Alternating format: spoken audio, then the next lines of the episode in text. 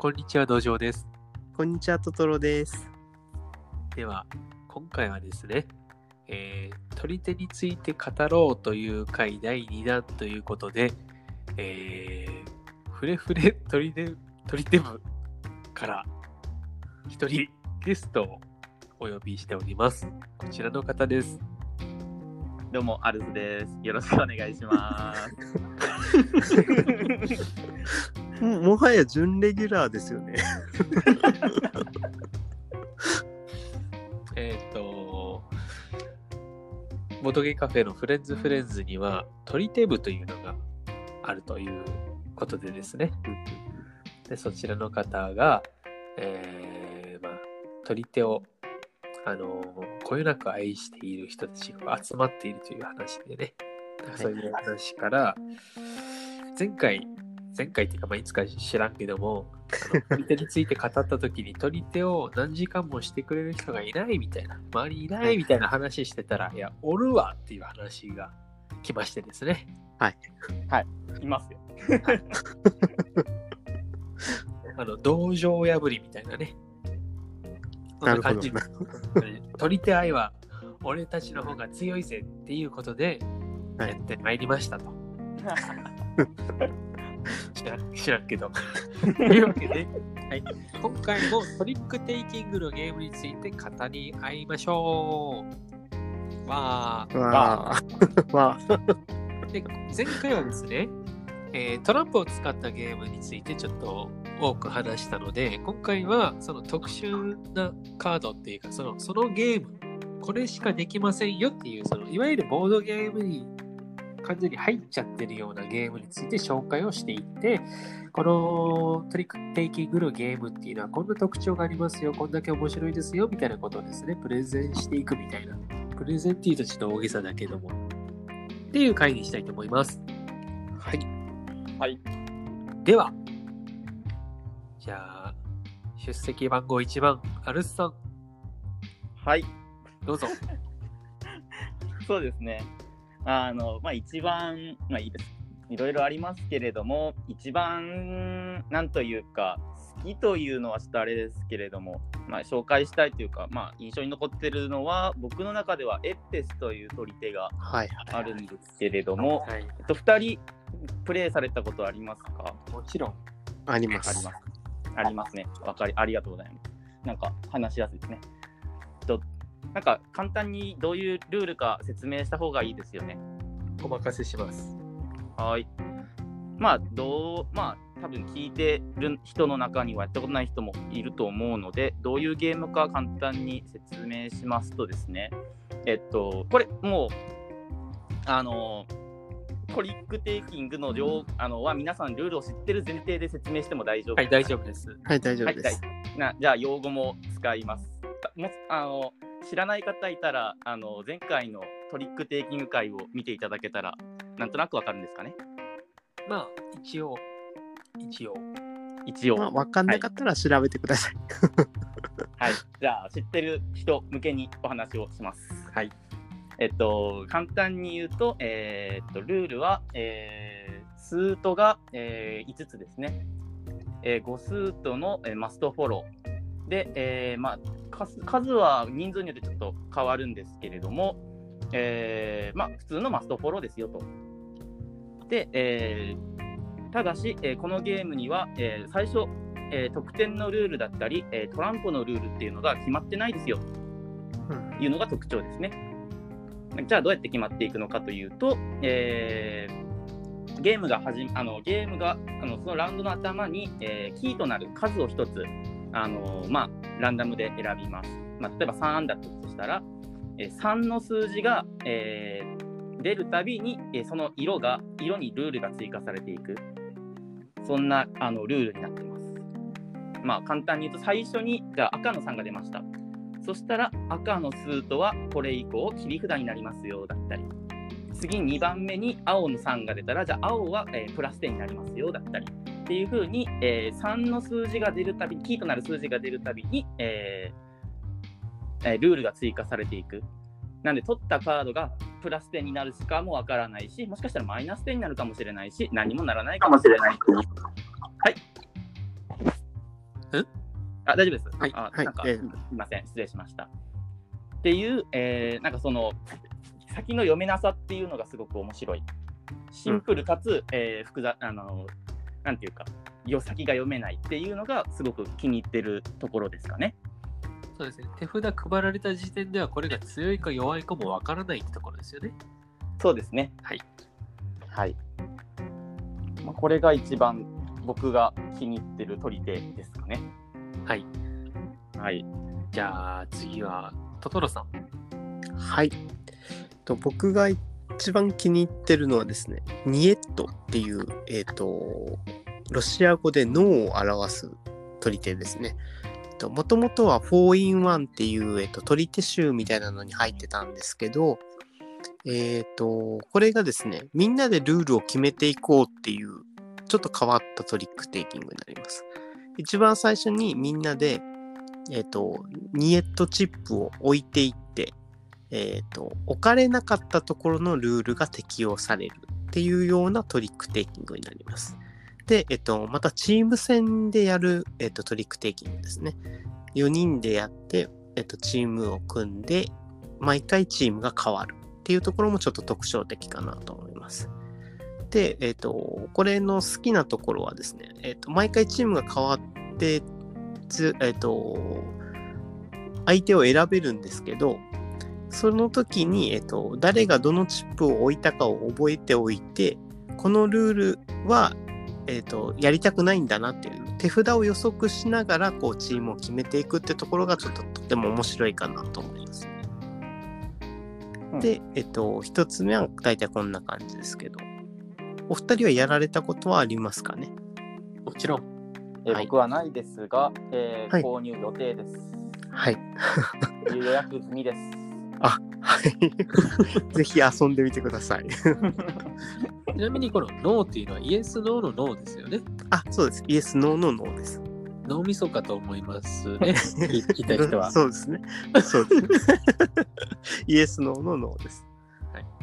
で、これ、えっとその特に最近、トトロさんがツイッターでやりたいやりたいってそうですね。はい、そうです。いうやつですね。最近ちょっとやりやりたみが強いやつですね。やりたみが。なんかルールが後からできていくっていう意味では、はい。その、まあ、先ほど言ったアルスさんの、はい、そうですね。はいエ、クペスですかね。はいベースに近いところが少しあるかなって気はしますね。そうですね。はい。うん。少しあるかなぐらいですけど、はい。じゃあ私言いますか。はい。はい。いや、もうドメジャーですけど、まあ、メジャー、はどうなのかな、まあ、ペッパーですね、ペッパー。はいはいはい。まあ、かなり王道ですね。はい。この2つに比べたら。その2人がちょっと、その、なんていうかな、マイナーかつ、ちょっと癖のあるやつを言ってるので、はい。王道から1個出しますけど、はい。えっと、このゲームは、まあ、いわゆる普通のトリックテイキングで、はい。えー、まあ、何かしらリードすると出したら、その色みんな出しましょうね、つって。うんで、取った、取られた、みたいなことをするわけですけども、基本的にはこのゲームはカードを取っちゃいけないタイプのゲームで、はい。あの、まあ、全部取らんかったら一番いいわけですけど、えっ、と、カードを取ってしまった時に、はい。その1のカードを自分が取ってしまった場合、その1のスートのやつすべてがマイナス点になる。逆に言えば、1を持っていない場合、その数、えー例えば赤の1を持っていたら、自分が獲得した赤のカードすべてがマイナス点になって、うんうん。で、逆に青の1とか持ってなければ、青のカードをいっぱい持ってたとしても、全くそれはマイナスにならないっていう、うんそういうタイプのゲームになってるんですけど、このゲームの好きなところっていうのが、その1のカードのありかっていうのが最初からオープンになってるところですね。はいはいはい最初から表に出しといて、はい誰が何を持ってるかが分かっていると。うん。で、分かってたら対策取れそうな気がしますけど、このオープンになってるやつっていうのをそのままこう出せるわけですよね。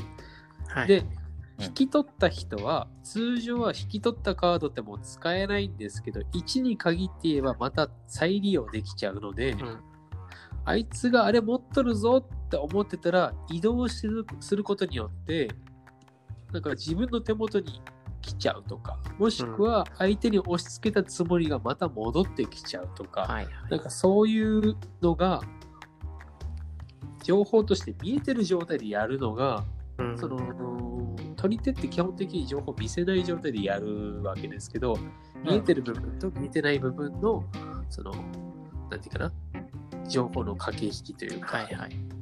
そこら辺がまあ面白くて、そして誰でも分かりやすいっていうところで好きですね。うんうん。まあ、これペッパーはなんか、これちなみに賭けとかってありましたっけ？ちょっと、ちょっとやったのが前で覚えてないですけど。賭けなかったカードはない賭ですけカードなしですよね。はいはいはいはい。なんか、これ結構、あれですよね。あの、シンプルで面白いけれども、意外と本気でやると実力差が出ちゃうみたいなゲームですよね。まあ、基本的に取り手は実力差は出ると思ってますよ。うん、まあ出ますね。出るけども、ペペッパーは結構シンプルなんで、まあ、ハーツうん。まあ前に言ったハハハーツは出ますけど、オーヘルとかは結構ね、パーティーショックも賭けがあったりするんであるんですけれど、ペッパーは割とうん、シンプルでそうですね。進みやすいボードゲームじゃあるんですけれども、実力差も出るっていうゲームですよ。うん、僕のイメージです。ただ、ペッパーに関して言うと、はい。あの大人数でやることが多いので、はいはいあのコントロールできなくなりやすいですね。うんうんうんうん。うん。うん一応はカウンティング、カウンティングって言って、どこに何枚何がある、まあ、どこにっていうか、あの人はあれを持ってる持ってないとか、もしくはここまで数字が出ているぞ、あれとあれが出てないけど、これは出ているぞっていうのが分かると、大体は勝つんですけど、はいはいはい。まあ、人数が多くなるとですね、それが思惑通りにいかなくなることが多いので、うんそういう意味では、まあ、そんなにこう、なんていうか、コントロールしやすくはないかなと思いますね。うんうんうんうんうん。確かに。で、これ3から8ですよね。プレイ人数い確か。や違いますよ。はい。あ、人数？人数 ?8 までいいっけ？6か8ぐらいちょっ。と覚えてない。あ、ちょっとわからないので、そこはあ謎のままにしておく。あ、ああわかりました。まあ、ただ、なんか、あの、大人数で遊べるトリックの中では、なんかすごく進みやすく、なんかトリックテイキングって人数ね、増えると、なんか遊びにくくなるイメージがあるんですけれども、なんかそれ、そね人数多くても遊びやすいって意味では、なんかすごくいいゲームですよね。はい。っていうのは僕の感想ですけど。あの、ちなみに、さん、はい。個人的にはとか、僕の感想とか言いますけど、みんなそうですからね。はい。そんなにこう、なんていうかな、予防線張らなくていいですよ。わかりました。はい。じゃあ、また、アルさん、どうぞ。あ僕ですか。なんかあるかななんか好きな取り手って言われると難しいですね。なんか、パッと見た感じ。なんか土壌さんが言いそうな気もしましたけど、クルーですね。あクルーですね。なんか土壌さん言いそうかなと思ったんですけど、好はい。好きです。きですよね。クルー、なんかすごく、まあ、なんか前回の、でもちょっと説明あったんですよね。はいちらっと出てきたかもしれないですけど、やっぱ、はい。まあ協力っていうのは単純に斬新で面白かったですね。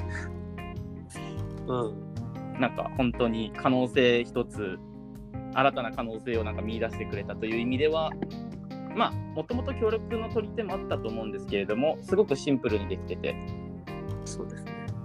っていう意味ではすごく、あのーあ、面白いも、もっとやりたいっていうふうにはなりましたね。まあ、ルールとかはあの説明特にしないですけれども、まあ、協力型の取り手だと。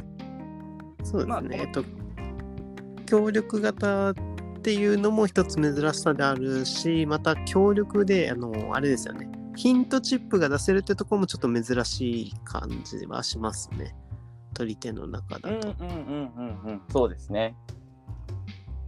なんか、ヒントチップとかも当然あるし、あのーね、さあのカウンティングじゃないですけど、誰が何持ってる持ってないっていう情報もあるんで、なんかどちらかというと、あのー初めての人にやってほしいですってゲームっていうよりは、あのトリックテイキングを慣れた人同士で、えーなんか考察しながら、なんかじっくり遊びたいタイプのゲームうんですね。そうですね。あんまりトリックテイキング、初めての人だったら初めての人同士でやってほしいし、そうですね。まあ、まあ、どの取り手にも言えるんでしょうけど、このゲームは特に同じレベル同士で遊ぶことがも望ましいというか、で遊びたいなって思うゲームなんですけれども、まあ、すごく、まだ全然僕、レベル50まであるうちの、なんかまだ半分もやれてないような感じなんですけれども、なんか全部やりたいですね。うん やりたいですね。うんやりたいですね。まあ、やるときは4人でやりたいなっていうのがあるんで。5人でしょいやー、これあれですよ。セラミッティカの時の話とあれですけど、僕は 4, 4, 4が一番バランスいいと思ってるんで、4人で あのーこれに関して言うと、えっ、と、花火っていうゲームあるじゃないですか。はいはいは。はいいはいはい。あれに、ちょっと雰囲気似てるかなって気はし確かにます、ね。確かに。ああ、はいはいはいはい。ただまあ、花火に関しては、他人が知ってて自分が分かってないっそうですね。ていはいううんうん状態ですけど、だからそういうので言うと、まあ、ちょっと逆ですけど、自分だけが知り得る情報を他人にうまく喋らずに伝える。ううんん。だから、伝えるためにこれを捨てたんだよとか、はいはい分かってないからこれを捨ててるんだよ、ヒントくるよみたいなんところとかを出す。本来、あのーなんていうかな、取り手っていうのは、相手が出さない情報からこう読み取って、おそらくあそこにあれがあるっていうのをこう察するゲームですけど、はい。あえてこちらから情報を出そうとするっていうところが、まあ面白さをさらに増すかなっていう。うんうん。うん。言われてみればそうですね。プレイの仕方なプね、ルール自体は一緒なんですけれども、トリックテイキング基盤は一緒なんですけど、なんかやろうとすることが他のゲームと若干違うっていうのはなんか面白いですね。うんはいまあ、というところで僕の2個目はクルーですね。じゃあ、トトロさん。じゃあ僕の2個目はですね、えっ、と、ポテトマンですね。おお、ポテトマン。えっと、ポテトマンは、あーと、まあ、取り手だとちょっと珍しいと思うんですけど、2人で遊んでも楽しいっていうところがポイントかなと思ってて、はい。で、ポテトマンのルール自体は、えっ、と、前にあー今場に出ているカー色以外のカードを出さなきゃいけないっていうのをこう繰り返していくやつなんですよね。はい。で、2人でやる場合は、えっ、と、4枚カードを出さなきゃいけなくて、で、えっ、と、今まで出てる出てる色は出しちゃダメっていう縛りは同じ。で、4人か2人が多分ベストだとは思うんですけど、えっ、と、2人で遊んでもすごく楽しい。4人で遊んでも楽しいっていう、ちょっとこう、珍しいかなと、その辺は思いますね。確かに。はい。うんポテトマンはやられたことはお二人はありますか？もちろんありま。ますす。購入予定です。そして、2人でも4人でもしました。あ、本当ですか、どっちがどちらかとい。うと好きですかうんと、私はですね、よ 4, 人が好きですね。なるほど、なるほど。ででも二人で遊べる取り手ってなかなか貴重ですよね。まあそうですね。そうですね。少ないですね。うんはいただその、まあ、2人で遊ぶ中で言うと、よくできてるなとは思いますけど、はいはいうんどうしても2人の方が読みやすくなっちゃそうので、ね。はいはい。だから、その、ギリギリ読めないぐらいが面白いと思ってるから、ああ、なるほど、なるほど。はい、割と透けちゃうような感じのはいはいゲームっていうのは、私の好みではないですね。うん。確かに確かに。ちょっと見見えやすくは確かになりますね。まあ、そこで言うと、えっ、と、今までに出てるスートが出せないはいはい、はい。っていうゲームで言うと、知略悪略っていうゲームがありましはいはいて、はい。ありますね。はい。このゲームも面白くてですね、はいえー単純に、その、なんていうか、勝つとか負けるとか、そういう、なんかこう、取る、はい。取らないっていうのが、まあ、基本的な、その取り手のルールじゃないですか。はいはい取ろうとする、おは取らないようにするっていうのがよくあると思うんですけど、うんうん知略悪略に関しては、取った人が分配するでしょ。はいはいはい。この2枚と、この2枚は自分のもの、この2枚はあなたのものみたいな、うんあるじゃないですか。そして4数とあるうち、えー、2枚までは自分の点数になるけど、は3枚目以降っていうのがマイナス点になりますよっていうタイプのゲームですね。えー、と2枚、2種に関しては、それぞれの枚数の掛け算が点数になるけども、3枚目以降のカースまあ、カードの枚数でその点数を割っちゃうっていうタイプなので、まあ、できるだけ2種だけ取りたい。うん。3枚目は取らないようにしましょう。というゲームなんですが、単純に取る取らないではなくて、自分が一番こう低くならないようにしなきゃいけなかったり中間にしなきゃいけなかったり、高くしなきゃいけなかったりっていうのがあるじゃないですか、このゲームに関して言うと。だからそのコントロールっていうのが、まあ、絶妙でなおかつそのスートの縛りっていうのが単純なそのマストフォローではないのが、はいはいはい。余計にコントロールしづらいけどギリギリできそうな気がするっていうところがすごく面白いと思ってます。はいわかります？わかりますよ。ね、まあ、いこれ、いわゆる名フォローってやつですよね。メインフォローでは、名じゃないですか。か4色目が出せるときに、あだ、4色目しかないときに4色目を出そうとするとゲームが終わるで、確か名フォローっていう認識ですけど、僕の中では。あそっかそっか。えっ、と、4色目は出しちゃ4ダメ色目を出しちゃダメですかね。で、はい4色目がね、でしかだな手札にないときに、それで出さなきゃいけない状態だとゲームが終了しますっていうのがトリガーだった。メインフォローですそっかそっか。はいメインフォローですね。さっきのポテトマンがマストノットフォローですね。そうですね。マスノットフォローですね。これは、メインフォローでした。で メインフォローはマストフォローに比べて数が少ないので、なんか代表シティ的なヒルンとかも好きですけどね。うんはいになるんですかね。なる。まあ、メインフォローの中でも有名なやつの一つですよね。知略悪略。そうですね。はい。アルスさんは？他には？他ですかなんか、あともう一つ言うなら、なんか頭の中でテキサスショーダウンかブードゥープリンスって今迷ってましたけど。あこれらはやっぱ前回の取り手会に出ましたね。ねやっぱり優秀な、あの、取り手というか、それはまあ、王道ではあるんですけど王道ですね。はい。まあ、なんというか、どちらかというと、初めての人だったり、大人数でも楽しめるっていう意味ですごく好きなボードゲームと、あ、はいトリックテイキング。そうですねで。どちらもものすごくいいですあ、ね。そうですね。まあ、詳しいルールとかはとあの省きますけれども、まあ、僕がさあの初めての人にあのトランプの以外でハーツとかオヘルとかすごく本当に出しやすいと思うんですけど、それ以外で出すとするとその辺になるのかな。うん。もしくは、まあ、僕は個人的に好きじゃないけど、スカルキング。ああ。僕苦手なんですよ、あれめちゃくちゃ。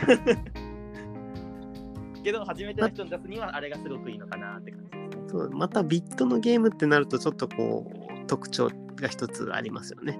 うんうんう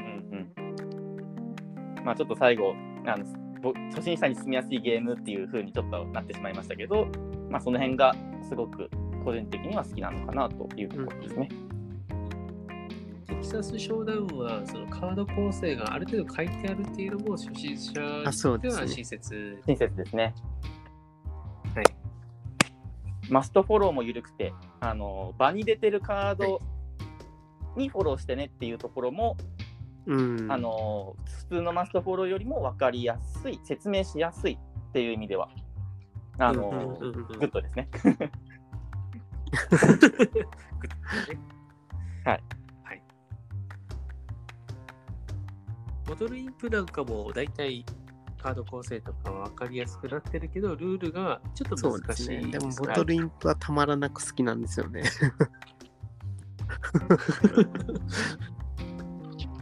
でもちょっと難しいから、ねトトロさんも一番最初はよくわからなかったって言ってましたけど、あれです。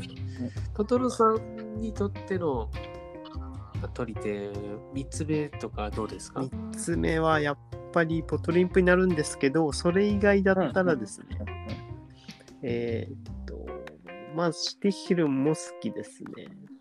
もうなんか、ダイレクトに取っちゃダメっていううんので、メイフォロー。はい。はい。終わり？そうですね。あと、あれじゃないですか。マイナス点を自分で決めれるじゃないですか。どれをマイナスにするかっていうのを、あの、シティフィルの場合は。そこがちょっとこう、悩ましいけど、まあ、かなり面白いポイントで、しかもそれをこう見せてる状態だから、みんなそれを取らせようとしてくるんですよね。逆にはい、他の人にも取らせようとするし、そこは結構好きですね。まあいいいいゲはいームですね、うんうんあれも。そしてなんかこう、なんですかね、そうやってマイナスがドンってくるから、なんかヒヤヒヤ。しますよ、ドキドキする感じ。はい。なんか、そういう、まあ、ハーツなんかもあそううですけど、そういうドキドキ感っていうか、なんか、わかります？わかります、わかります。取り手の特有のやつじゃないですか、はいそういうスリル感っていうのが。これはやっぱいいですよね。こう、もう独特の緊張感というかですね。うん。まあそんなもんですかね、じゃあは。そうですかね。はい。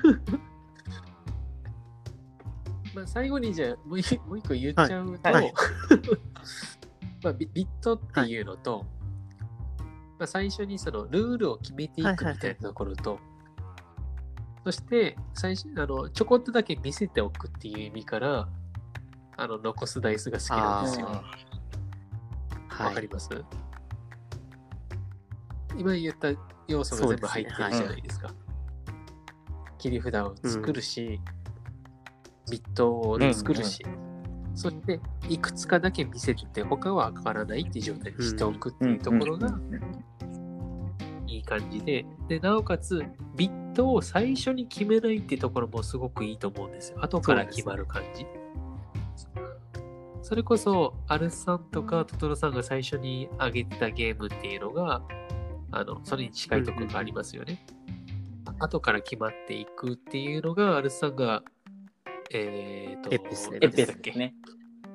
で、はい、言った面白さっていうのと近いところがあるし、そして、えっ、と、トトロさんが言ってた、えーニットに関しては、みんなで決めていくっていうの。を、ノー、ノーって言って、これは嫌だ、これは嫌だっていうのと一緒でしょ。残すダイスもこれが嫌だって言って、残ったやつが切り札になりますから、はい。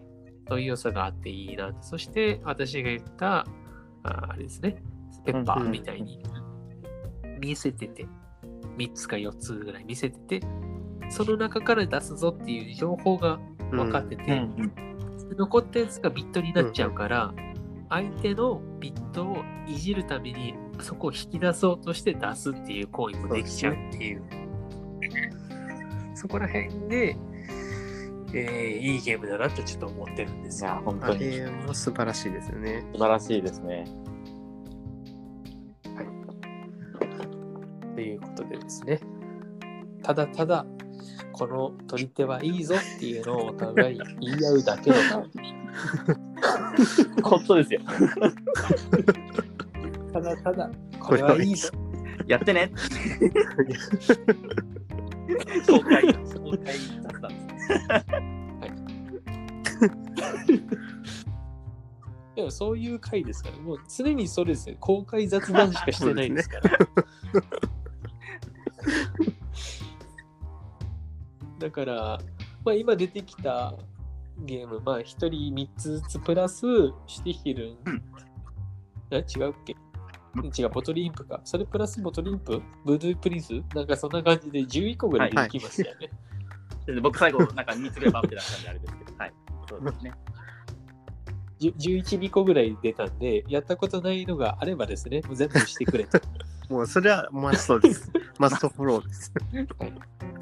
マストフォローですよね。いや、ニエットとポテトマンはきついですね。あ入手性が難しいです、じゃああのーこの2つだけは。そしたらじゃあ代わりにポンプ、ポンプ消防あ、隊を。消防隊ですね。ああすごいいいゲーム。めっちゃいいゲームですね。最後に名前だけぶっ込んで終わりましょう。ということで、取り手会はい。終わります。ありがとうございました。ありがとうございました。多分この感じだったら第3回ありますね。あり はい、そうですね。お楽しみにということで。さよなら。さようなら。